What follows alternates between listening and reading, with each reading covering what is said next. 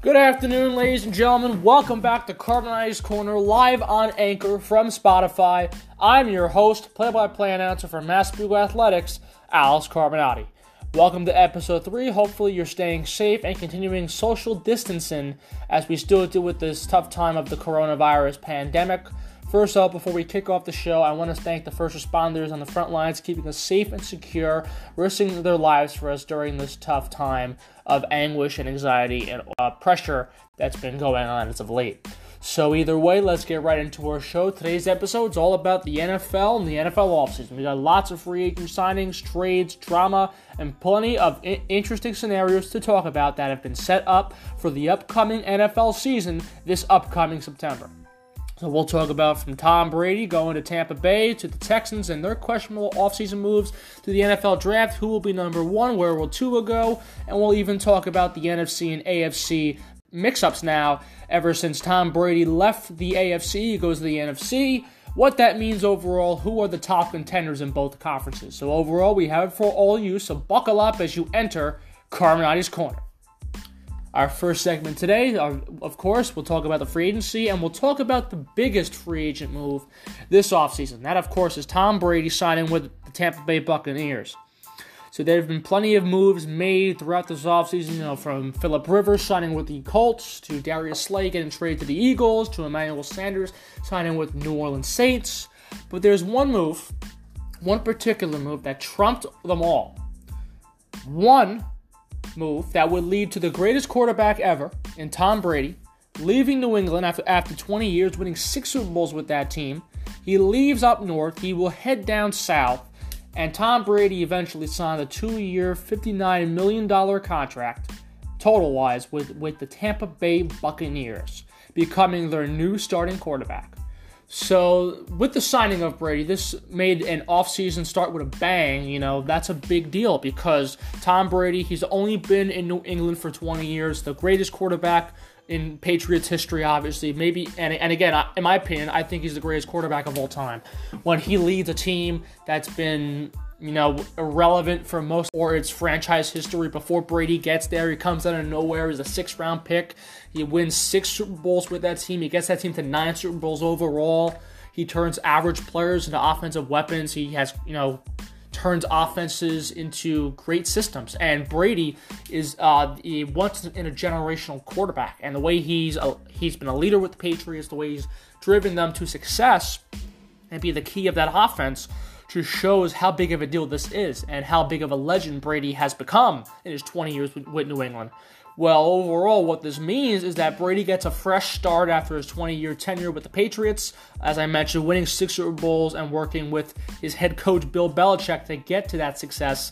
Again, you can make the argument whether mo- most of it was Brady or Belichick. Overall, those two together, that is one of the best uh, QB coach duos in NFL history, maybe even the best QB coach duo in NFL history. That's why the Patriots have won six Super Bowl titles over 18 years, and it shows how big. Again, I mentioned shows how big of a deal this really is with Brady leaving the Patriots, getting all that success, and now he's going to a different system. Completely a, a completely different team, different conference, different coach, different offensive system, different everything for Tom Brady. So it's a new transition for Tom Brady with this move to Tampa Bay. So, what caused this move to happen? You know, there was lots of drama involved with Brady making his decision to leave New England. And not only this year, but for the past few years now, there's been lots of controversy, you know, between Brady, between Belichick. They've they've had some feuds, some issues in the past. But Bob Kraft, Robert Kraft, the owner of the Patriots, also was involved in that feud. So there was a big uh, group of three uh, misconfusion and and uh, anger and lots of disappointment, I guess you can say, with all three of these people involved: Brady, Belichick, and Bob Kraft. So overall, Brady personally, in my opinion, I thought he got the worst of it, as you know, which led to the reason of him leaving New England and going to Tampa Bay. So why did he leave? Again, didn't feel appreciated by Belichick. He didn't feel respected by Belichick, by Kraft, by the ownership. This is, you know, Tom Brady, as I mentioned, he's done a lot for this Patriots organization. He turned this, again, a six-round pick, turned this Patriots team into a contender, a winning, a legendary team because of Tom Brady. And again, don't get me wrong, Belichick's done his part, Kraft has done his part. They've all done their part. But Brady didn't feel appreciated enough. And Brady felt like that Belichick was starting to feud with him. Belichick didn't respect him enough. Belichick didn't really appreciate him enough. Belichick, you know, thought he had most of the credit maybe. And Bob Kraft, you know, tried to calm everything down. That didn't work out either. So Kraft, at the last minute, with all this tension happening for the past few years now, tried a last minute, 11th minute, 11 hour deal to, uh, to keep Brady in New England. But of course, it didn't work. It fell through. Brady, of course, left New England. He went to his new team with the Buccaneers, signed that two year, $59 million deal. And overall, Tom Brady, it's a fresh start because not only because he's from because he was with this team for 20 years, but with this Tampa Bay team and Brady now at the QB position for Tampa Bay, they can be a dangerous team because you know Tampa Bay has got offensive weapons like Mike Evans and Chris Godwin and OJ Howard and Cameron Brate and Ronald Jones. They have a solid defense and they have an experienced head coach in Bruce Arians over there as well. So Brady, I guess you can say, was the, was the piece they were missing. You know, Jameis Winston wasn't really a successful quarterback for the Tampa Bay Buccaneers, drafted first overall back in 2015, had a, lots of up and down years, wasn't consistent, had many touchdowns, but also many interceptions at the same time, so it lowers that QB ratio. Um, but overall, you know, J- Jameis Winston wasn't just the right guy in Tampa Bay, and it showed that over the five years he was there, and that's why he left. He was cut, and Brady came in. He's now the new quarterback in Tampa Bay. But I mean, overall, Tom Brady, he's had to create lots of offensive weapons in his time in New England.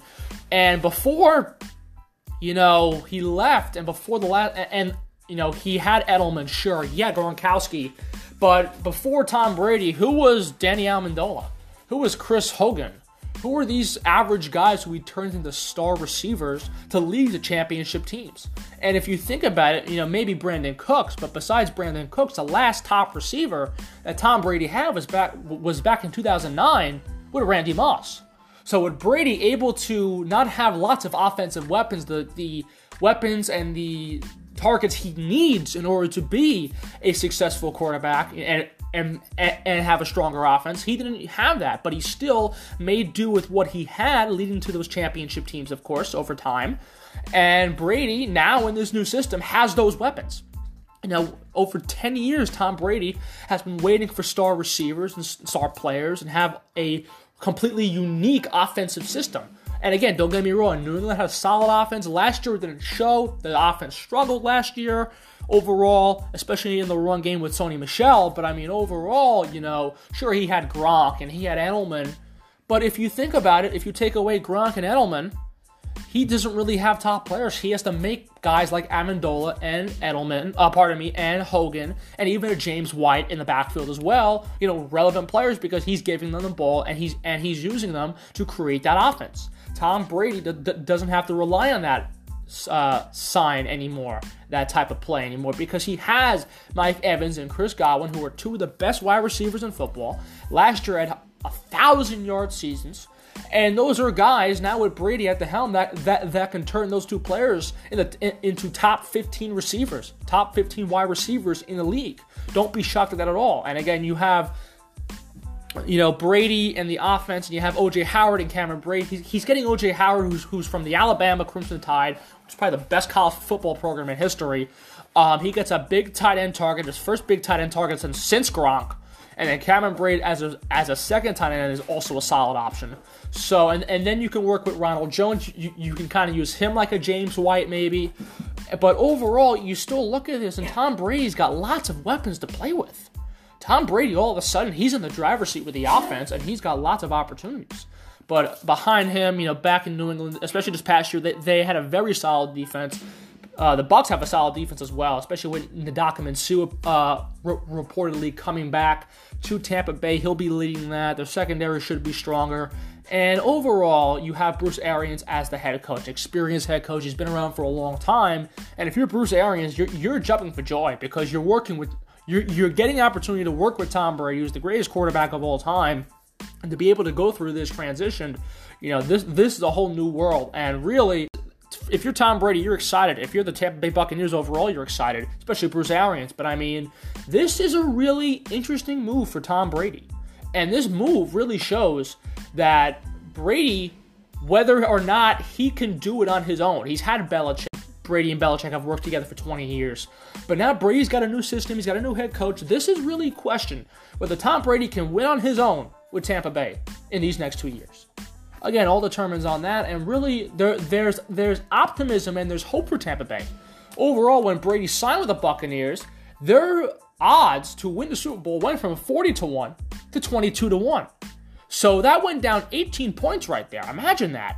With one signing of a player like Tom Brady as your new quarterback, Tampa goes from a team that had 40 to 1 odds to being having odds of 22 to 1 to win the Super Bowl. Last year Tampa Bay was 7 and 9. You have Brady now at the helm, who of course is consistent and you know again arguably the greatest quarterback ever. Tampa Bay could be a 10, 11, maybe even a 12 uh, win season team this year. They can win 12 games this season. Don't be shocked if, if that happens, at least. I mean, again, Tampa, with this move with Tom Brady, it's an excellent move for them.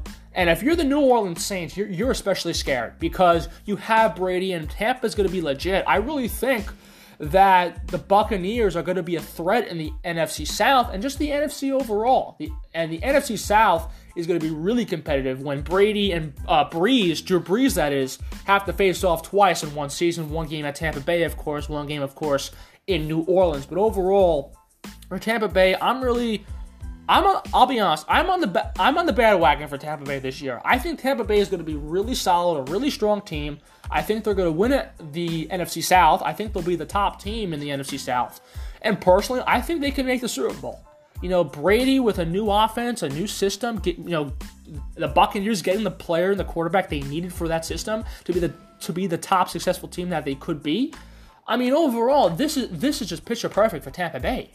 And if I'm not only the Saints, if I'm San Francisco, you know, watch out as well because uh, again, if, if if it comes down to Jimmy G and Tom Brady in the NFC Championship game and the winner goes to Super Bowl, you know, that could be a really interesting game right there. But overall, you know, Brady's got the experience. He has the six rings, of course, just a new system. Let's see what he can do. Garoppolo and the 49ers are, are arguably the best team in football. Of course, you have Kansas City, who just, who just won the Super Bowl, but San Fran still, of course, a contender for that Super Bowl title. I think Tampa Bay is going to be up there with them with this addition of Tom Brady.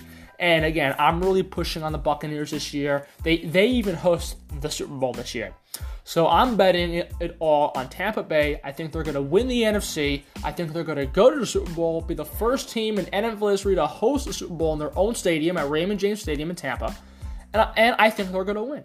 I really do. I think the Buccaneers are legit this year. And with Tom Brady now at the helm as the starting quarterback for the Buccaneers, Bruce Arians is the head coach. You have Evans and Godwin. He has weapons, Brady, with Howard and Brady as well. Ronald Jones will be better this year. You have that defense with Ndamukong and Suh. And overall, look, Tampa Bay is just going to be an exciting team to watch out for. This is a team that's going to be a real contender. And I really am pushing the fact that the Tampa Bay Buccaneers are going to the Super Bowl, and I really think they're going to win the Super Bowl because Tom Brady even though it's a new system, a new coach, a new team, everything, he'll still be that same Tom Brady. And Brady still has been solid, you know, past his prime. He, he's been solid for the past eight years, five years, whatever it may be, because, you know, he, he, he still has over thousands of passing yards. He's throwing more touchdowns than, than interceptions by a mile. He's a consistent quarterback, still is. His QBR ratio is excellent. And overall, he's just, he's able to still have average guys with New England turn them into decent offensive weapons, and now with Tampa Bay, he has those weapons. So imagine what Brady can do with the weapons for the first time in 10 years. But that's my take on the on the Tampa Bay Buccaneers. They're legit this year, and I really think they're going to be a scary team and possibly, you know, the Super Bowl champions. I think, in my opinion, I'm I'm coming this year. Again, way far to predict anything with the Super Bowl. But if I were a betting man, and if Tom Brady's your quarterback and he's still kicking at 43 years old, he'll be 43 when the season starts. You know, I would put all the chips in on Tom Brady because you live by the sword, you die by the sword. You live by Brady, you die by Brady. And Brady, no matter what, is is the clutchest and personally the greatest quarterback in NFL history. When you have six rings, when you get to nine Super Bowls, and now and now you're with a new team, you're at 43, you're still producing, you're still productive and you have a solid offensive team that you are, are the piece they were missing, you put that together, that's going to be scary. that's really going to be scary for. So that, that that was really the big signing in my opinion, and I, I would say a lot of people people would think that too. That Tom Brady going to the Buccaneers is a major move that that, that will lead, personally, my opinion, to major success for the Buccaneers. They're going to be a team to watch out for. So that's our first segment. Tom Brady going to the Tampa Bay Buccaneers, the biggest free agent move in the offseason. Welcome to Carbonati's Corner again. I'm your host, play-by-play announcer, Alex Carbonati. And we are getting set on Carbonati's Corner. Next up, we'll talk about the Houston Texans with Keith Irizarry of CBS Sports. And, you know, the Texans have had lots of questionable moves with DeAndre Hopkins and Brandin Cooks. And why is Bill O'Brien doing these things? We'll talk with all that with Keith Irizarry next up on Carbonati's Corner on Anchor from Spotify.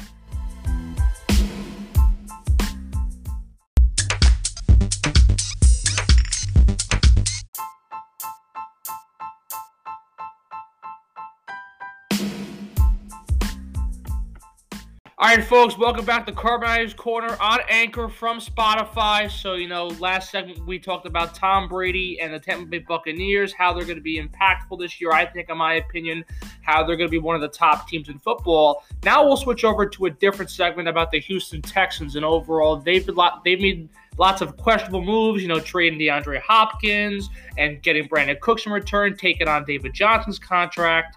Lots of questions have been asked. We're going to have Keith Irizarry of CBS Sports Network join us now to talk about it over the phone, and he joins me right now. Keith, how are you, my friend?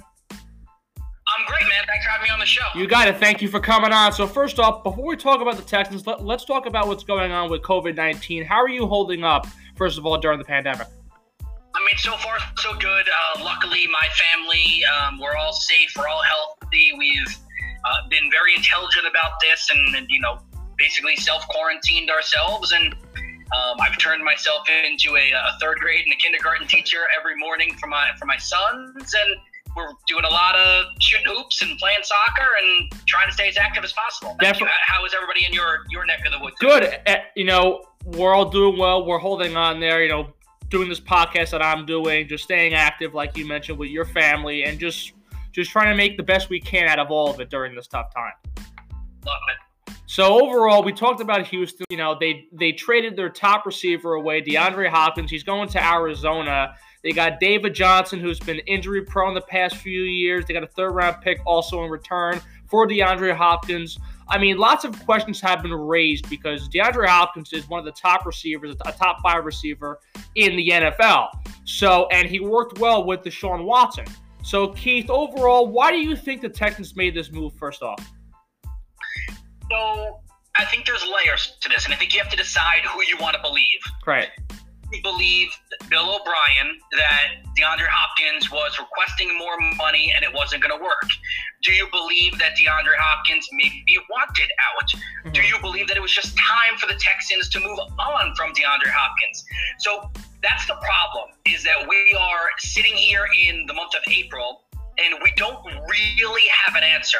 Uh, from the people I've spoken to, it appears that DeAndre Hopkins, while was uh, a favorite of, of, teammates, wasn't necessarily a favorite of all of the coaches. Right. And at some point, things happen and thing, and players get moved on, and especially if you're the coach and the GM, right. and you're making the decisions, you kind of have all the say. So there you go. So so if we're parsing between everything and reading between the lines, that appears to be the closest to what probably happened. So I mean, yeah, you know, there's there's been rumors about Bill O'Brien and DeAndre Hopkins not getting along for personal reasons or what have you. So you mentioned Bill O'Brien not not only is the head coach of the Texans, he's the general manager as well. So what does it mean in the future for teams if they have a top player like a DeAndre Hopkins? but because he gets traded away and the coach doesn't like him, could that be a precedent in the NFL from now on? I mean, I think it kind of already has been, hasn't it? Like if we look up and down the line, some of the great players that have either been traded away or or not re-signed, it, it happens consistently. Right. Unfortunately, because I'm more of I tend to lean onto the player side of things. Like uh, I know, I know a lot of people get mad at players when they hold out. I have consistently said, listen, you will if you're not going to give me my guaranteed money at some point i have to figure out how to get it because there's a shelf life especially for nfl players right. right so get your money and don't worry about that. Um, but ultimately, this is how the NFL has always been. Mhm. When management decides they're going to move on from you, they move on. Th- Think about the New England Patriots, right? And, Right. and not Tom Brady. Forget about that part because that's so recent right now. Right.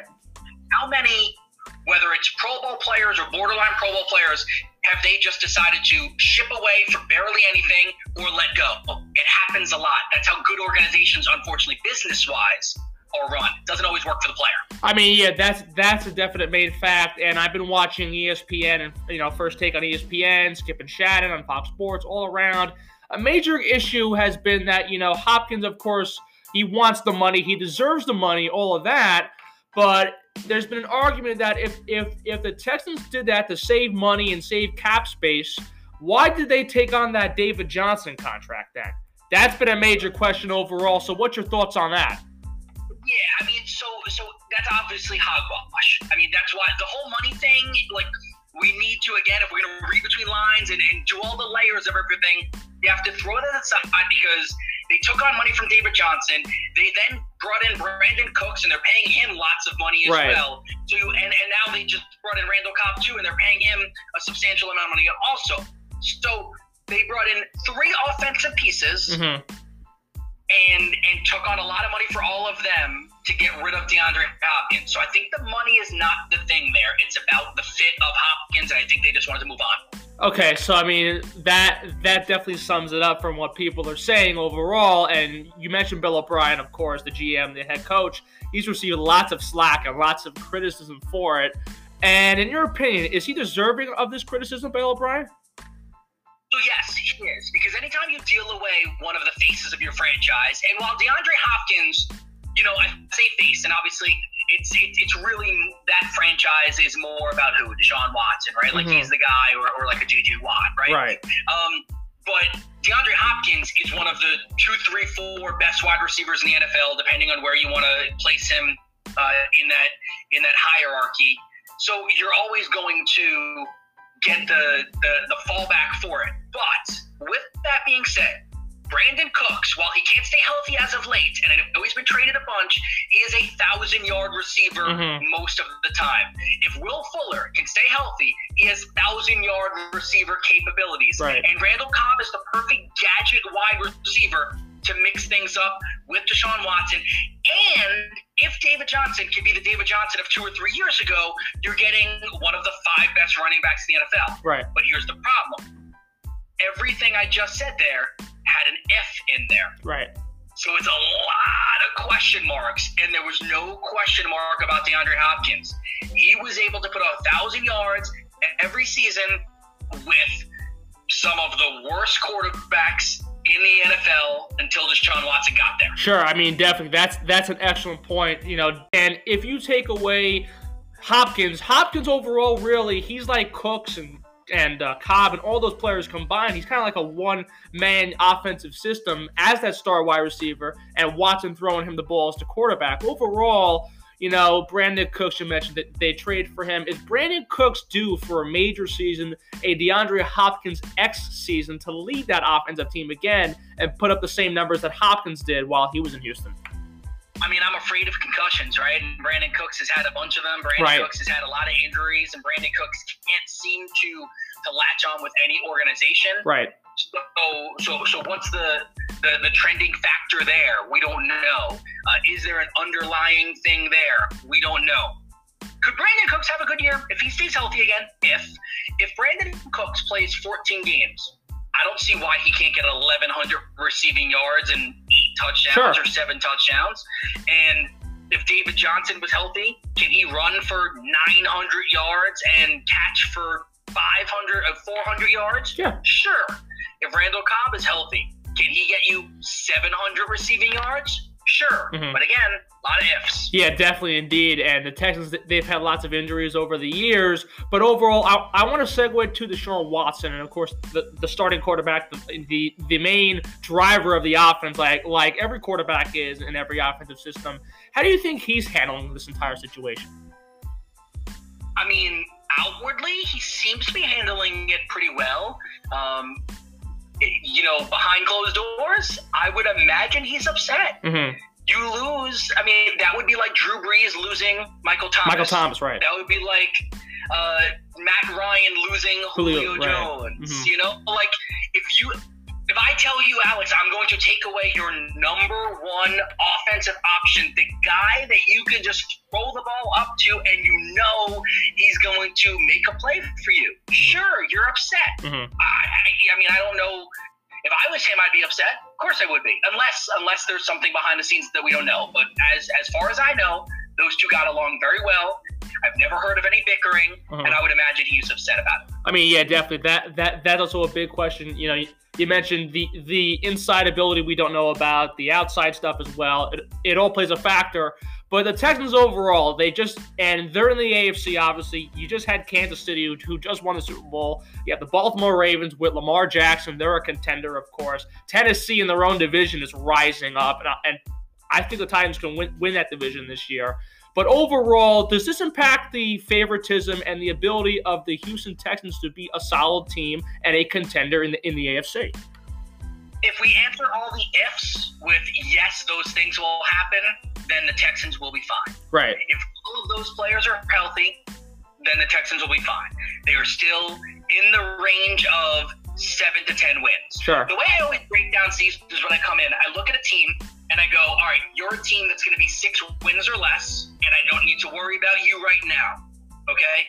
Then there's the seven to 10 win teams, the ones that if the ball breaks the right way, bounces the right way, you get your 10 wins, you get into a wild card spot, or maybe win your division, boom, or the ball breaks the wrong way, bounces the wrong way, you get your seven wins. Then you have your teams where you go, hmm, they should win 10, 11, 12, 13 games. Mm-hmm. And if they don't, my goodness, something went wrong. Right. I think the Texans fall into that middle ground. If okay. they won seven, I wouldn't be shocked. If they won 10, I wouldn't be shocked. Okay. So, I mean, overall, and again, these are big moves.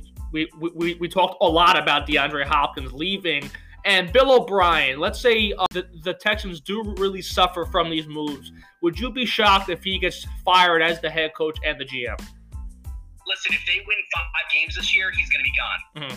But if they have eight wins and they are in the, the, the playoff contention, like in the playoff race with two weeks left in the season, and they get eight victories, I don't think he gets fired. No, I don't. So, you know, this sets a big example, of course, once again in the NFL.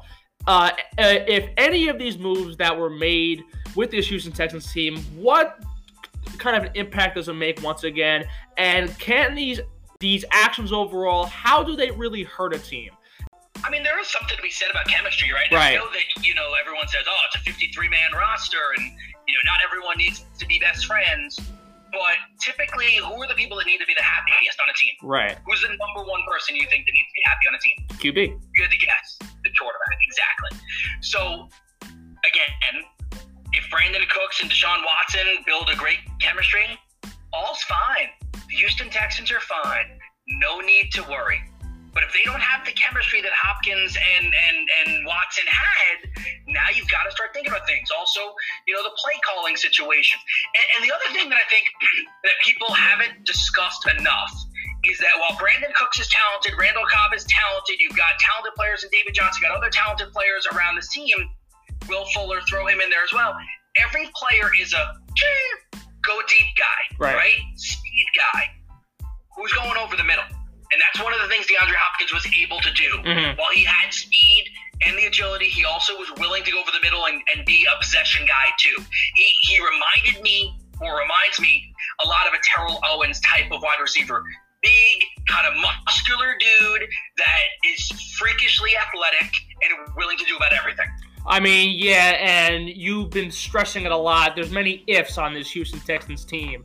If Brandin Cook stays healthy, if Randall Cobb can still be productive, if David Johnson can also be productive as well, and if Deshaun Watts can handle this all at the same time. So the Houston Texans, they're they're a real basket case entering this season overall. Keith, thanks so much again for joining us. That's Keith Irizarry of CBS Sports Network, a co-host on that other pregame show during the NFL season. Keith, again, thank you very much. Stay safe, and we'll see you soon. You too. Thanks a lot, Alex. You guys, so that's Keith Irizarry Once again, I'm Alex Carbonati. And next up, we'll be talking about more free agent signings, which, are, which ones were impactful, which ones can make or break for the respective teams, all on Carbonati's Corner on Anchor from Spotify.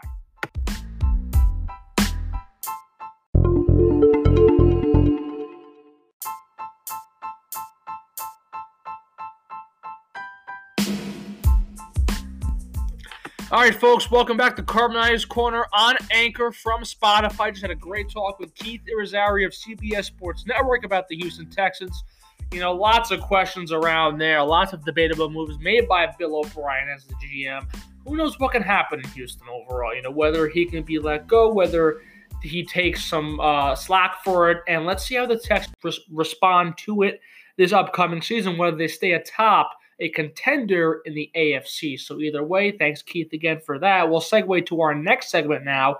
You know, we talked about Tom Brady earlier and many other big free agent signings, but here are some other important signings that have taken place. And overall, these signings make a major impact for the respective teams. Joining us now over the phone will be Zach Mott. We'll be talking about which ones are the most important ones to the respective teams. Zach joins me now. Zach, how are you, my friend?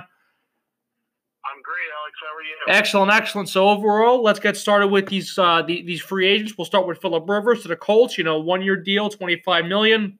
Interesting quarterback scenario there in, in in Indy right now. You know, you have Philip Rivers at 38 years old getting that one year contract, but you have Jacoby Brissett there as well. You know, this there could be a battle right there. Brissett could be a little thrown off by that. What's your take with Philip Rivers going to Indy?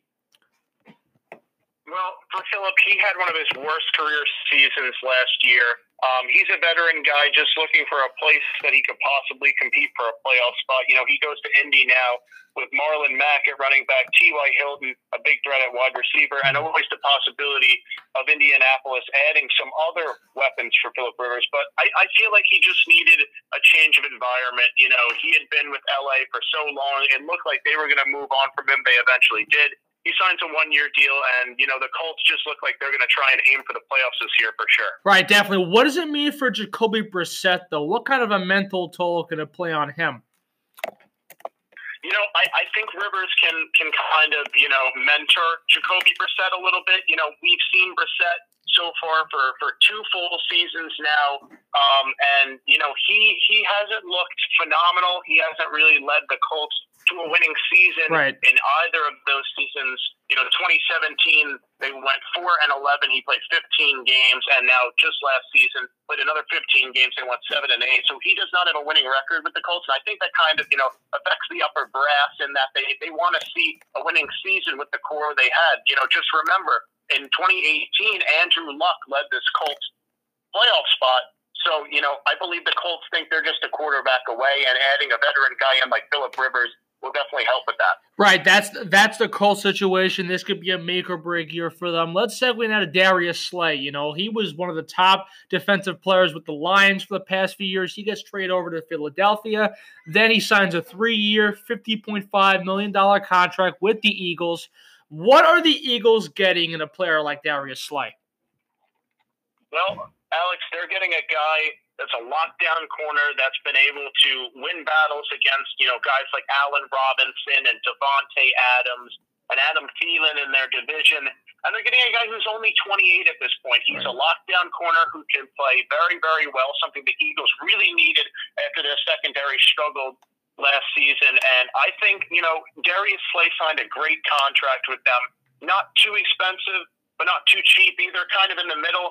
But, you know, Slay is an excellent player. He's a guy that's going to help that Eagles secondary tremendously. And I think he's going to come make a veteran impact immediately in that locker room. I mean, he definitely can indeed. And, you know, they lost Ronald Darby to Washington. That's a major upgrade. Again, you mentioned Darius Slay being a very productive cornerback in the NFL, one of the most maybe underrated cornerbacks as well you know, and then he gets that three year deal with the Eagles, that $50 million, it could pay off and it could help the Eagles later down the road defensively, which has been a big struggle for them, Zach, the past few seasons.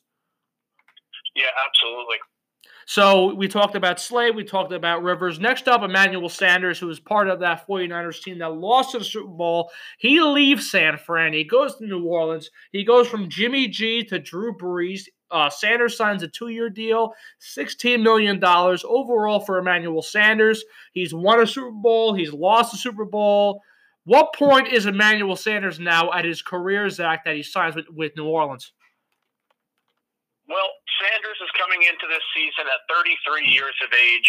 You know, he's coming into some of his final seasons at this point, and you know, signing this contract with the Saints, it just looks like he's going after a Super Bowl at right. this point. You know, the Saints really needed an upgrade at wide receiver too, and they get a huge upgrade in Emmanuel Sanders. You know, Ted Ginn Jr. has been their wide receiver two over the last few seasons. Mhm. Obviously, didn't work out too well, but they're getting a guy in Sanders who last season put up 869 receiving yards. He played in the Super Bowl with the Niners, and I think this is also a major loss for the Niners Right. as well because they're losing one of their greater wide receivers. But at the same time, you know, this is a huge upgrade for Emmanuel Sanders and a great chance at a Super Bowl ring. I mean, again, definitely he's been productive his entire career. What a, what could that mean for Michael Thomas, though? You know, Michael Thomas, the, the, the number one receiver in New Orleans, Sanders now the number two. They get that much needed fit right there. What does it mean for Michael Thomas heading down the road? Well, you know, I think Michael Thomas will end up losing a few targets, but it won't be major. You know, when you look at Thomas, he's a guy that led the NFL in receptions last season, just had an incredible year Mhm. as, you know, the Saints themselves had an incredible year, uh, obviously lost in the playoffs, but, you know, for Michael Thomas, almost 150 receptions, 1,725 yards, and nine touchdowns. Thomas has been incredible for the Saints.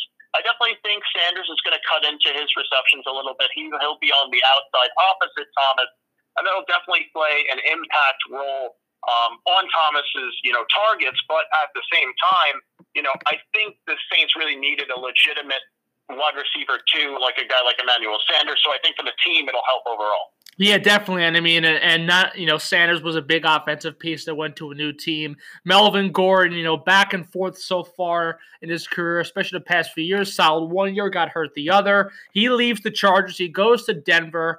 And this one is a really questionable move because you have Philip Lindsay there, who was, you know, who's been solid with Denver as their number one running back. Uh, why do you think the Broncos added Melvin Gordon to the mix? You know, Alex, when this deal was first noticed, I was really questioning it, right? Because the Broncos have both Philip Lindsay and Royce Freeman. They made a nice one-two punch. Right. Uh, Lindsay was coming off a wrist injury the previous year. Didn't look too great. wasn't as great as his rookie year um, last season. But you know, the one-two punch with a guy like Lindsay, who's you know a great runner, a guy who could pass catch, and then a guy like Royce Freeman, who's a, a bit of red zone threat. I thought that was a great one-two punch. However, the Broncos end up going after a guy who's been in the division his entire career, Melvin Gordon, who you know was a very good player in 2018, was selected to a Pro Bowl, had an excellent year, and you know he was coming off a down year last season, um, a year in which in which he kind of got injured and had you know issues earlier in you know training camp with you know contract Yeah. issues and wanting an extension. Obviously, he didn't get that contract. They ended up signing a reasonable deal with the Broncos. So, you know, I think this is a great deal for the Denver Broncos. It gives them a guy like Melvin Gordon, who's been very solid for the Chargers throughout his career, and it also gives them uh, Philip Lindsay, who can pass catch out of the backfield. But the question now is, what are they going to do with Royce Freeman? Could they trade him? We'll have to see what will happen there. Right, definitely. That deal is two years, $16 million from Elvin Gordon. You mentioned that, the possibility of Royce Freeman getting out of there. And uh, uh, Freeman and Lindsay, they work so well together. Could could that throw off the chemistry they've had the, in this past season? You know, it just really depends on how the Broncos utilize Royce Freeman. We've seen the San Francisco 49ers just this past season. He's a three headed monster at running back. Could the Broncos do the same? Right. I don't know. However, yeah, it kind of could throw off their chemistry because it all depends on their usage. Do the Broncos view Melvin Gordon as a running back one? Do they view him as a two? Do they view him as a 1A, 1B option with Philip Lindsay, with Royce Freeman then taking some of the red zone runs away from those two guys? I don't know how the Broncos view them as of right now, but do I think they can all work effectively with each other? Yes, yes, I do. Again, it just depends on the system and the usage of all three running backs. I mean, and again, you know, Gordon, one of those top productive running backs two seasons ago, contract issues, some injury issues as well. It's going to be a big comeback year, I guess you could say, for Melvin Gordon entering the next season. Overall, let's wish to Joe Schobert. He went to Jacksonville, signed a five-year, $53.75 million contract, received 12 million when he signed the contract. He's guaranteed 22 million. Overall, look, Joe Schobert, he's one of the most underrated linebackers in football. He could have gone to a contender but he ends up signing with Jacksonville. Do you think he went for the money overall, Zach, or are there other factors that made up in why he signed with Jacksonville? Well, Alex, when I look at Joe Schobert throughout his career, 100 tackles every season since 2017 was also selected to the Pro Bowl in 2017. And like you said, you know, one of the more underrated linebackers in the league. And, you know, I don't know if Schobert necessarily went for the money, but he also went to a team that had had a good defense throughout the past few years. You know, struggled a little bit more recently, but still had some pieces in place, even going into the offseason. You know, and I feel like Schobert just wants a place where he can fit in. I feel like Jacksonville's defense is a good fit for him. However, mm-hmm. maybe the team isn't the greatest fit for him. Right. Yeah. I mean, that can definitely play a role overall. Let's switch now to the Carolina Panthers. They made pretty big moves, you know, signing Teddy Bridgewater, three year deal, 63 million they're giving him. Was Drew Brees' backup was 5 and 0 when Drew Brees was hurt last year. They also add Robbie Anderson, the top wide receiver from the Jets, two years, $20 million. How does that work out for Carolina? You know, they get Teddy Bridgewater, they pay him the money, Robbie Anderson becoming possibly his number one receiver, and now you have Christian McCaffrey, who also just got paid. So you see those three players together. How is Carolina going to approach the season with all that money being paid to the to those three players? Well, I think it's going to be a bit of a different approach from the Carolina Panthers that we haven't seen in recent years it looks like just from this offseason, the Carolina Panthers have focused a lot more on offense than they mm-hmm. have on defense. Right. Since 2011, Ron Rivera, a defensive minded coach, has been their head coach. He was just recently fired. Uh, during the season, this past season, they bring in Matt Rhule. Uh, he's more of an offensive minded coach, bringing in a great offensive mind from LSU and Joe Brady. And they kind of go offense first in this uh, off season. You know, like you said, signing Teddy Bridgewater, who had been relatively good with the Minnesota Vikings before his uh, unfortunate leg injury. Right. Um, you know, he's on a comeback right now. He looks phenomenal as Bridge uh, as a Brees's backup last year. And, you know, also adding in Robbie Anderson as a huge threat. He's a huge deep threat, a guy who can also play on the outside opposite a phenomenal DJ Moore, who was just great last season. Then add in a guy like Curtis Samuel and add Christian McCaffrey to that mix and you never know they could have a tight end and uh, tight end, excuse me, in there too. You know, they could be an excellent offensive team this season, but you know their defense just really needs to improve. They need to improve on it through the draft and we'll see what happens. I mean, a big factor out of all this was was the release of Cam Newton. You know, Cam Newton was a major impact in Carolina. He was he was selected back in 2011, number one overall. He got that team to a Super Bowl. He won the MVP back in 2015. You know, it has not been the same Cam Newton for the past three or four seasons. Lots of injuries. He hasn't been consistent overall, what do you think made the reason of why they went with Bridgewater, who had a you know solid year as as the backup in New Orleans? They pay him this money, and then they dump down Cam Newton. Well, Alex, I think the reason would be that Joe Brady's offensive system kind of requires a more pocket passer type quarterback. That's more of what Teddy Bridgewater is. He has an arm where he could just stand back there, throw 20, 30 yard passes with ease, and that's more what fits Joe Brady's system. Cam Newton just wasn't a fit in this new system. And that is more or less why the Panthers chose to go in that direction instead of stick with Cam Newton. I mean, overall, again, there's going to be plenty of questions of where he goes as well. But out of, out of all these signings that we talked about, and you can mention some more as well, out of all the signings, I guess you could say, in, in the NFL free agency period this season, which one is the most – beneficial? Which one is the most important? Which one stands out to you, really, out, out of all the signings we mentioned, or one that we didn't mention?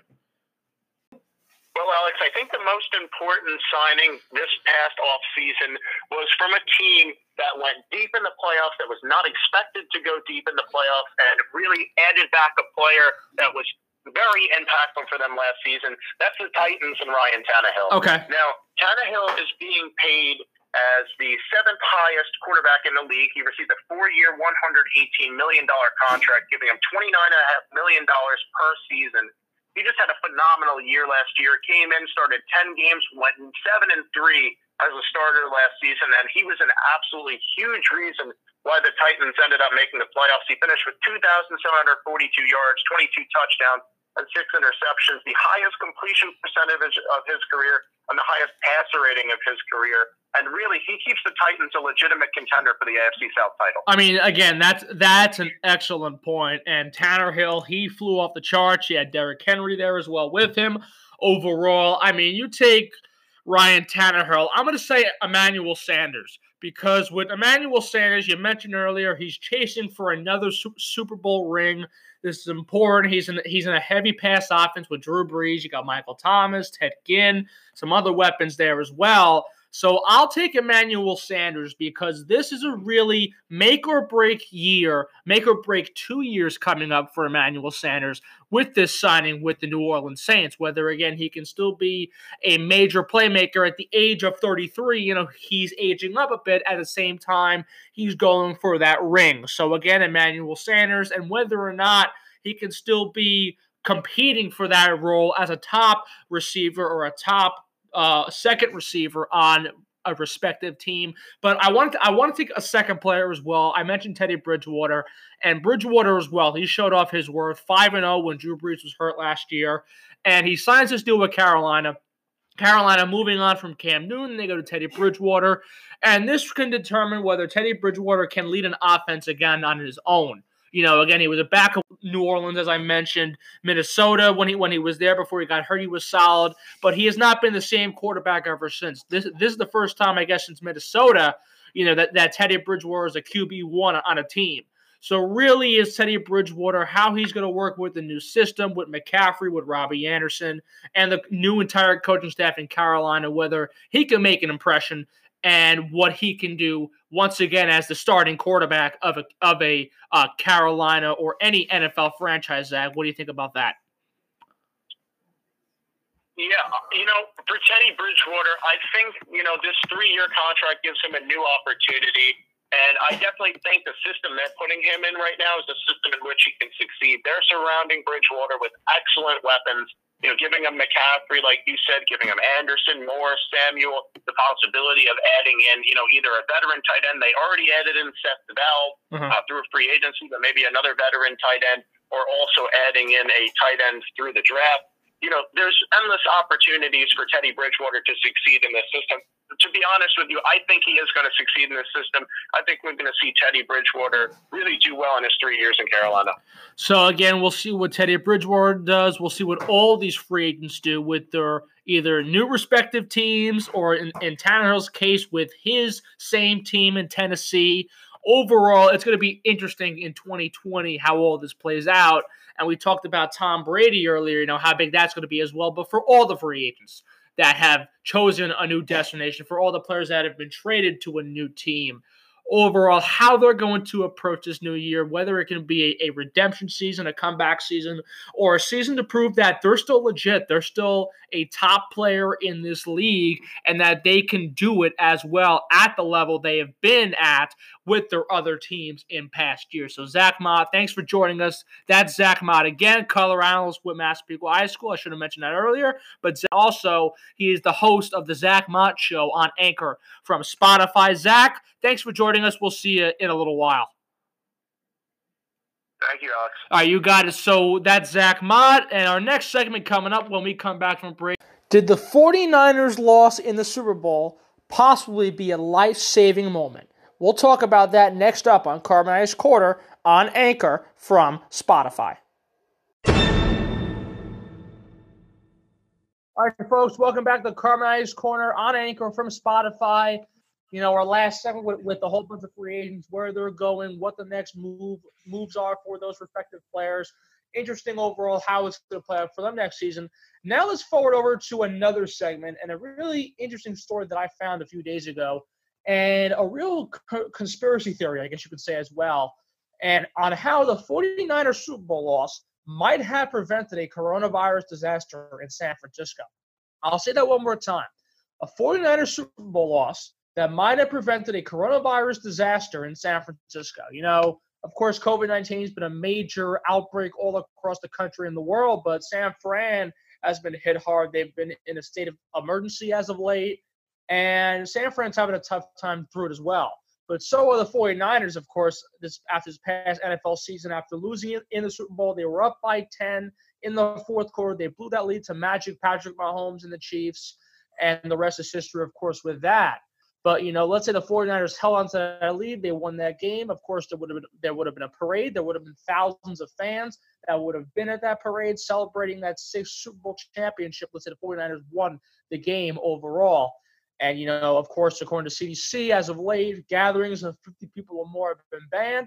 So back in February, when it wasn't as serious, the virus could have been spread uh, unintentionally, unawareingly, and it could have uh, been a major issue for San Francisco more than it is already uh, with this COVID-19 outbreak. So overall, this is this article is about how this loss might be painful sports-wise, but it's beneficial health-wise, and how this loss in the Super Bowl saved lives for many San Francisco 49er fans and the organization overall. According to Bob Wachter, who is the chair uh, of the University of California, San Francisco's Department of Medicine, he said to the Wall Street Journal that it may go down in the annals as being a brutal sports loss, but one that may have saved lives, according to Dr. Bob Wachter. Of course, coronavirus has made a major impact on the way we live today, but especially in sports, how sports have been shut down, but also how also before coronavirus became a major issue, how losses can actually be beneficial later on down the road. So joining me now over the phone, psychologist and New York OCD doctor, Dr. Robert Lancer. Doctor, how are you? Doing good, Alex. How are you? Good, excellent. First of all, before we talk about the 49ers and this story, how are you holding up during the coronavirus pandemic? Uh, I think it's a good time for everyone to pause and reevaluate their habits, their lives, uh, see what the positive that we can make out of it. Obviously, it's very difficult for people to be separated from their loved ones, especially with the holidays. Um, still in the we're in the middle of the holidays uh, with the Greek Easter coming up, and Easter is past and Passover. So I think it's difficult, but sometimes when people are alone, have time to think, they could spin it in a very positive way. Well, I mean, again, overall, it, it sounds like you're doing well. Everyone seems to be doing well, but of course, you have issues, of course, during this COVID 19 outbreak. But going back to the story, um, if you're the 49ers, if you're a player for the 49ers, if, if you're Kyle Shanahan, the head coach, if you're an executive, GM, what have you, and if you're a 49ers fan, how do you approach this story? So, someone who specializes in anxiety disorder, specifically uh, obsessive compulsive disorder, one of the interesting ways that I explain things uh, for, for people who suffer is the difference between the possibility versus the probability.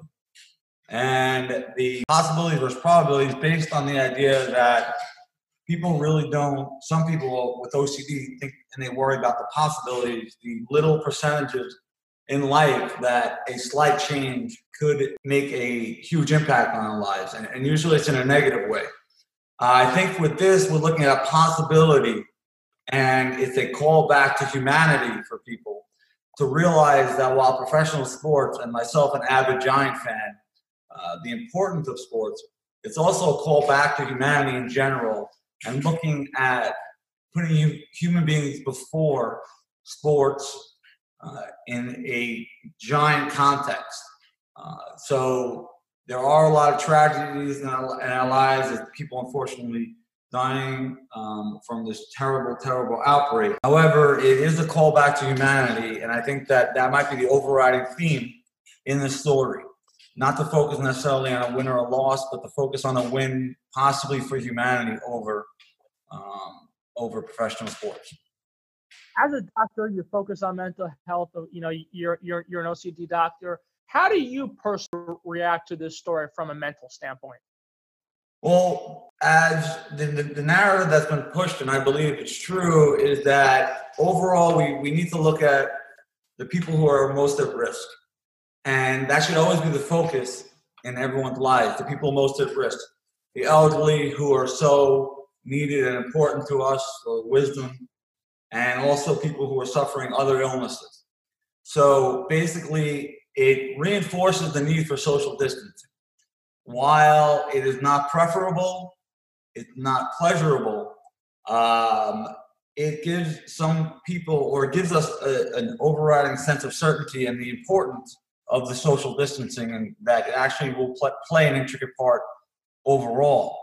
Um, but I also need to kind of explain that people should look at this as a time to come together and see how everybody as individuals can collaboratively work together um, and not just for COVID, but for any type of tragedy, and work together to create a, a better world, a safer world, a healthier world, and really look and, and be introspective into their lives and see how social distancing is just one of the tools we could use, but overall mental hygiene, physical hygiene, and mental health uh, is of the utmost importance. And I think that people who might not have experienced anxiety and depression uh, before this may hopefully become more aware of the need for people to understand and for there to be greater outreach for those who suffer from anxiety and depression on an everyday basis. Right, definitely. And you know, going back to, to the sports fan uh, analogy of, of it, you know, could this possibly be seen for a way of fans to cope with a tough Super Bowl loss? You know, when your favorite team gets all the way there, but they lose the big game. Can this be a new way, possibly, of, of coping with Super Bowl losses of one's favorite team? Well, I, you know, you, we really don't see the work. I, I do mental toughness work with professional athletes as well. We don't see the work that goes into that um, those 60 minutes of football on the field. For the professionals, they put in a lifetime just to get to that level. We're talking about 0.01% of the population, if not less, who make it there. So we don't want to underscore their uh, achievements. Their achievements are great in, in size and they need to be accoladed. But I also think that there needs to be a sense of like I said, humanity. So while it is difficult watching a team win or lose, uh, it does add some meaning that, you know, as a community, San Francisco has a reason to understand that while it was a loss, while people, all of the hard work they could see as a winner or a loss, there's always different ways to look at it. Uh, just getting to the Super Bowl is a huge achievement. Um, it is a way for them to understand that there is greater things at stake than just a, a winner or a loss or a trophy or the Vince Lombardi trophy. Hopefully, I guess you could say, God willing, we'll get back to a, a point where football can be enjoyable and sports can be an enjoyable outlet for people uh, to experience again. So, I mean, overall, again, we talked about, of course, the mental standpoint of it, the 49er standpoint from it uh, for just for for any NFL team, you know, that loses the Super Bowl. Does this conspiracy theory give a team momentum possibly from now on, heading into a new season, trying to get back to the top game? Well, I think that they, in general, want to get back to the field, back to their profession, um, and they'll be much more grateful. Possibly, they could they could have a new outlook and be able to digest the loss on a different uh, level or, or on a different level of consciousness. And they could see that while they got there there there are other people who are who were behind them and support them and the support is still there. And hopefully the community will make everyone more aware that there's, there's greater at stake than just just a trophy and that you know i teach that people should be grateful for the process not just for the outcome. So a lot of we, we overlook that the whole experience of being at a Super Bowl or being able to be accoladed by by people and looked up to that in itself is a, is a great achievement and that's a great uh, thing to experience for, for oneself just to understand that the process of getting there. So maybe the outcome isn't as important as we think and, and the process of getting there is, is being reevaluated and they can look at it in, on a different level and appreciate it Sure, definitely. And overall, you know, for the Super Bowl losing teams, what could it mean for the future of Super Bowl losing teams? Let's say something like this, God forbid, happens again. Well, um, there's always the, the Monday Monday night quarterbacks who look back and are very critical. Uh, I remember uh, not too many Super Bowls ago, there was a pass on the one yard line that was uh, intercepted and they were, you know, they heavily scrutinized. Why didn't they run the ball? Mm-hmm. So, from a fan standpoint, it looks at it as like we really don't know what's always going on. Uh, I don't know if we can even get in the heads of, of the people who are, who are playing the game.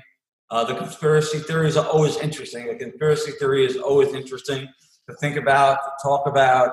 But I think at the professional level that they're at, they could hopefully be more, uh, mature that they could accept and tell their fans, listen, we lost. Uh, there's winning and losing in sports.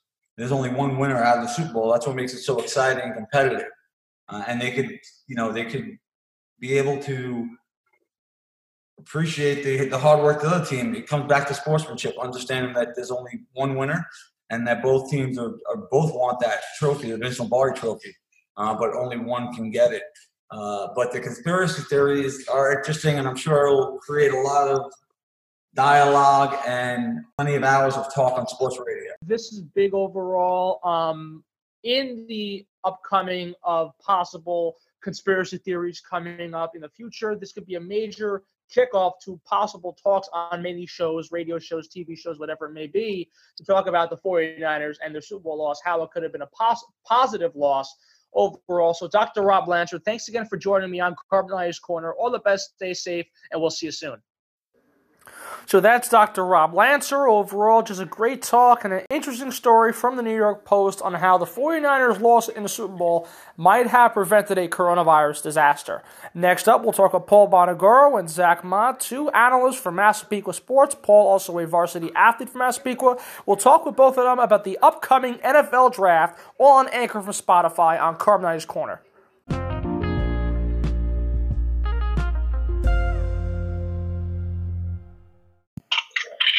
All right, folks, welcome back to Carbonati's Corner on Anchor from Spotify, our fifth and final segment. Today, you know, the NFL draft that's coming up, and we'll talk about the sleepers, the top prospect, who should go where. NFL draft is on April 23rd on ESPN, so we'll give you a little preview of that right now on our final segment. Who are the top players to watch out for in the NFL draft? Joining me right now over the phone, we have Paul Bonaguro, who's a, a Massapequa baseball color analyst, also a star varsity basketball player for Massapequa as well. Also, Zach Mott, a color analyst for Massapequa football, Massapequa basketball, and Massapequa lacrosse as well. They both join me now. And gentlemen, how do you do? How you doing, Carm? Good, good, good. Excellent. So, you know, let's get into this conversation. And this is a big draft class. Once again, you have so many top prospects, uh, you know, two of the top quarterbacks in the land, Joe Burrow, Tua Tagovailoa. You have a really depth wide receiver class with CeeDee Lamb and Jerry Jeudy and Henry Ruggs and some of those players like that. And you also have some key defensive players like Isaiah Simmons and Chase Young and Jeff uh, Okudah.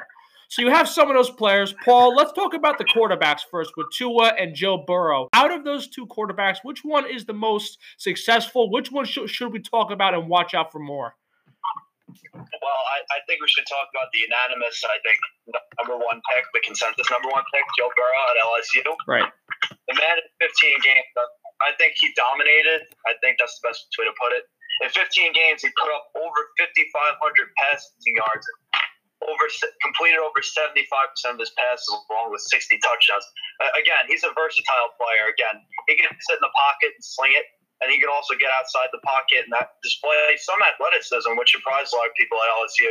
But I wanted to go with this Heisman Trophy. I think he's a deserving number one pick and hopefully the Bengals can turn it around with that selection. Definitely. I mean, the Bengals will most likely take Joe Burrow. Again, you mentioned the Heisman Trophy, all that. But, Zach, could an argument be made that, let's say Tua Tagovailoa was healthy, that he could have been the number one pick this year, that he could have done better than Joe Burrow, get over 60 touchdowns, that he could have led his team to a possible national championship again to a Tagovailoa, and that, he, and that he could have won the Heisman as well. Is that a reasonable argument to make for Tua?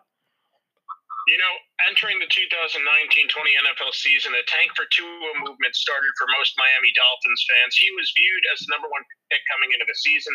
Like you mentioned, injuries definitely derailed that for him. However, you know, yes, I do think there is a valid argument when you look at Tua's stats from 2018 and 2019. You know, 69% completion percentage in 2018, 3,966 yards, 43 touchdowns to go along with six interceptions and then even improved on the completion percentage in 2019 with 71.4 percent. Mm-hmm. And then 2,840 yards this season, 33 touchdowns and three interceptions, and only nine games played. So I definitely think there's a case to be made for Tua if he was healthy to be this number one overall pick. But with all the injury concerns that have plagued him over the last two years, I definitely think Joe Burrow's the number one pick. However, I do think Tua is the more talented quarterback. He's a guy that can really sling the ball downfield. He had weapons in Alabama. Whatever system I think he ends up in, in the NFL. I think he'll translate well into it. Well, I mean, overall, a big question for Tua, of course, is the hip and the health concerns overall. ESPN's Rex Ryan's been talking about that, that it's a major gamble. But, you know, this has been one major injury in Tua's career. He's had a couple minor ones here and there, Paul, but really, after one major injury, is it really a major concern for Tua Tagovailoa over that one uh, mishap?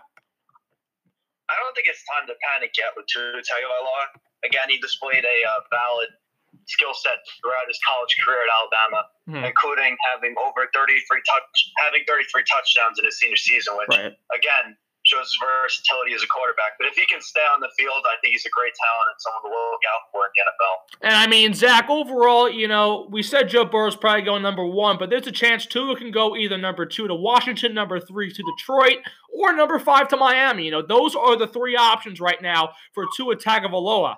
Out of those three teams, which one makes the most sense? And what let, let's say a team like Detroit or Washington or Miami, let's say they take a risk with taking Tua. How much of, of, of a risk could it be on the contrary side that people are saying? Well, answering your first question, I definitely think Miami is probably the best fit for him right. in terms of, you know, they have the biggest quarterback need.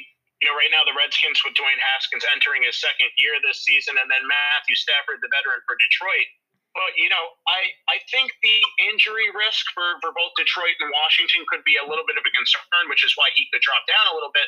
However, you know, it makes more sense for a team like Detroit than Washington because Detroit has a veteran quarterback on a larger contract and Matthew Stafford. If they're right. able to trade him, it's very, very possible that they could take Tua. But again, it depends on if they're able to trade Matt Stafford in his huge contract. I mean, again, all valid points. And Paul, the same thing goes back to Washington and Detroit. You know, both teams can use defense.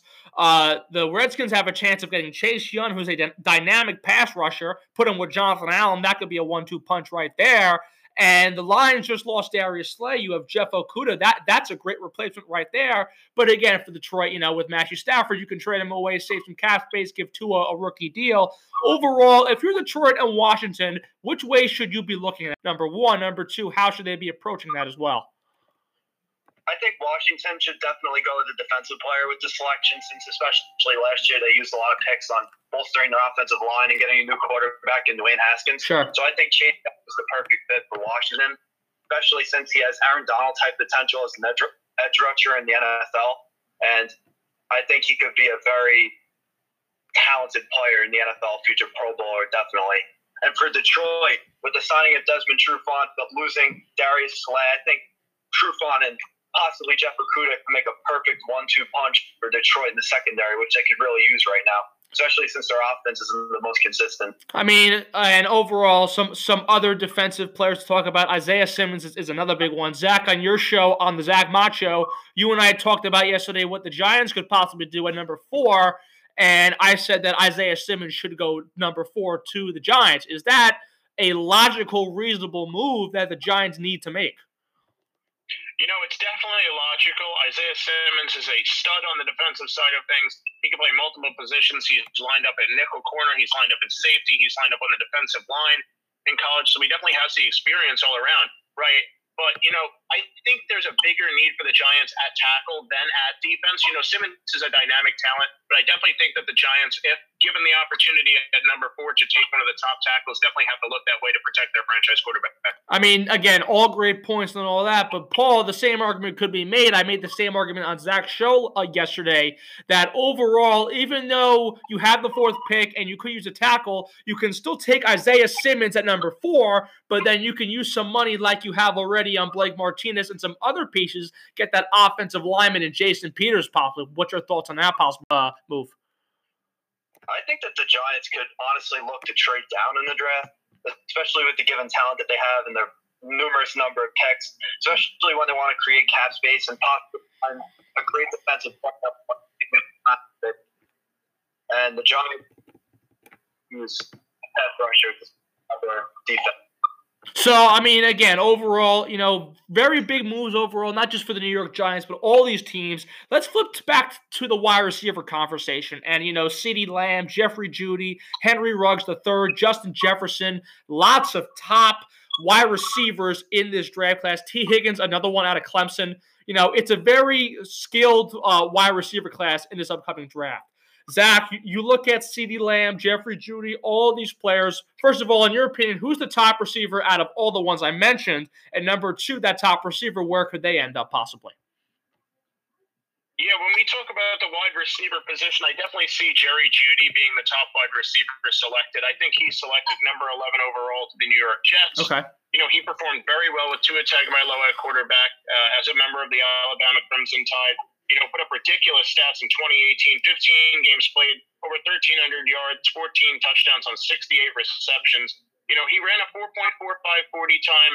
He, you know, he really looks like the most physical wide receiver uh, you can really see in this draft class. And I really like Jerry Jeudy going to the Jets. I think he'd be a, a major player in that mix of Jets wide receivers, and I think he'd work well with Sam Darnold. Right, definitely. I mean, you know, the Jets losing Robbie Anderson, one of their key wide receivers the past few years. He goes to Carolina. Jeffrey Jeudy could be an also fit, but you know, CeeDee Lamb, he was excellent at Oklahoma. He had Baker Mayfield one year, Kyler Murray, Jalen Hurts. You know, three solid quarterbacks at the college level. Baker and Kyler Murray, of course, at the NFL level now. Jalen Hurts, I believe, is also in this draft class this year. But either way, you know, CeeDee Lamb's had top quarterbacks that he's dealt with. I personally think that he can he can get drafted by the Eagles, and I say the Eagles because the Eagles can use a receiver, and they they, they can put it with Alshon Jeffery, they put it with Zach Ertz, and Carson Wentz can use another receiver. But for the Eagles to get there, you know, they, they would either have to wait it out and get C Lamb if they're lucky at 21, or they would have to trade up to pick him up overall. Paul, what's your thoughts on that scenario? Could C Lamb find his way in Philadelphia, or could there be another team trying to grab CeeDee Lamb? I think that a lot of different teams will have interest in CeeDee Lamb, especially with his experience with NFL caliber quarterbacks and and uh, Kyler and Baker and Jalen Hurts. I, I think I think CeeDee Lamb would be a perfect fit in Philadelphia, but if it, if that doesn't happen, I think a lot of other teams would be willing to move up and show interest in the services. Which he's uh, teams a, do you think? He's standing at six foot two. He's versatile. So said he's pretty fast, and he had over 1,300 receiving yards, which adds to his already diverse skill set in the NFL. Definitely. Which teams do you think that could make a move? Oakland is one that comes to my mind as well. Yeah, I think I think Oakland is the other team. I think that could really make a push for his services, especially Gruden in his pass-heavy offense, along with the solid running game. I think Gruden could use a wide receiver to go along with Darren Waller in the mm-hmm. passing game. So, I mean, you know, lots of scenarios involving CeeDee Lamb as well, Jeffrey Jeudy, Henry Ruggs III, many wide receivers in this highly skilled wide receiver draft class overall. I want to talk about some sleepers now. I'll start with a guy, you know, out of Ohio State, very consistent, very successful his three years with the Buckeyes. That's a guy who personally he's falling in the second round in many mock drafts. But if you think about it, in my opinion, I think he should be a first round pick because he's been so successful and a key piece to an Ohio State team that has been a contender for the national championship for the past few seasons. That man is the running back number two, J.K. Dobbins. And I say J.K. Dobbins because, I mean, his, his freshman year, over 1,400 rushing yards at about seven touchdowns. You take away to the sophomore year, a little bit of a decrease in the, in, in the amount of rushing yards he had by about 400, but he just had a breakout year this past year, his junior year. Tw- over uh, what 2,000 rushing yards, 21 touchdowns in total, 300 rushing attempts at least. So overall, J.K. Dobbins should be getting more uh, attribution and more should should be looked at more, in my opinion, because of the success he had this past junior year. You know, being those top one of those top running backs, if not the top running back in the nation. You know, th- this past season with college football. So, Zach, what are your thoughts on that? How about J.K. Dobbins? Is he being underrated a little bit, in your opinion? You know, I really like J.K. Dobbins as a player. I think he has a lot of different skills. I think he's a very skilled player. My only concern for drafting J.K. Dobbins would be just the fact that the two seasons before this one, his production wasn't really there. Okay. I say that in the sense that, you know, in 2017, only 1,400 rushing yards. And I say only because in 2018 he even decreased, went to 1,053 yards, and then 2019 comes back up to score 2,003 rushing yards, 21 total touchdowns. He had a ridiculous 2019 season, but the 2017 and 18 seasons really don't fall in line with that.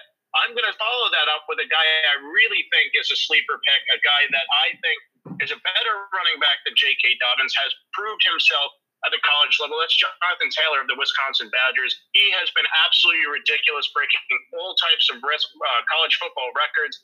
2017, only 23 yards short of a 2,000 yard season.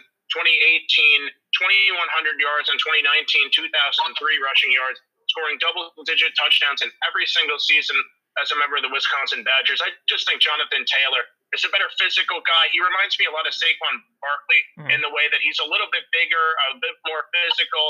I just think he has a great ability to be a successful running back at the NFL level. So, I mean, you know, we talked about two of the top running backs in the game J.K. Dobbins, uh, Jonathan Taylor. Overall, could be a big battle between those two of who ends up in the first round. I think Dobbins should be rated a, a little bit higher, but to, of course, to your respect, you know, Jonathan Taylor does have better stats overall compared to J.K. Dobbins. Paul, you know, it, it, in your eyes, who is a top sleeper for you, whether it's a running back or not?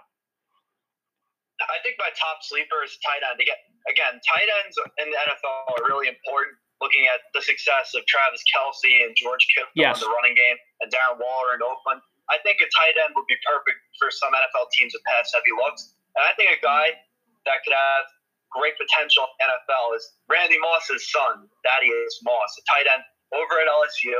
He had almost 600 yards receiving as a sophomore on the team, and he had four touchdowns including two in the national championship game. So it just shows his growth throughout the season. And I think that a tall tight end standing at six foot three at a slim 250 with a great stiff arm, if you look at his tape, mm-hmm. I think Thaddeus Moss can be a great player in the NFL. You mentioned Thaddeus Moss, you know, of course, the uh, the son of legend Randy Moss of the NFL. And Thaddeus Moss, if you're predicting, you know, he's that physical player, a key piece offensively, over 600 receiving yards for a tight end, a key piece to a national championship team at LSU. Should a team like the Green Bay Packers or the or the New England Patriots or a team that really needs a tight end consider him either late in the first or maybe in the first round overall, or or in the second maybe, or even earlier? I think that Thaddeus Moss is a second round pick, okay. despite some hype of him getting into the first round. But I think a team needing a tight end could really use his skill set. I think a team like uh, the Steelers, who need a second tight end, or Washington, who needs a tight end desperately with the departure of Vernon Davis, I think Thaddeus Moss could be a perfect fit in some places. So, lots in store for the NFL draft coming up April 23rd on ESPN, ABC, all those networks together from the 23rd of April to the 25th of April. Zach Ma, Paul Bonaguro, thanks for the time to join us.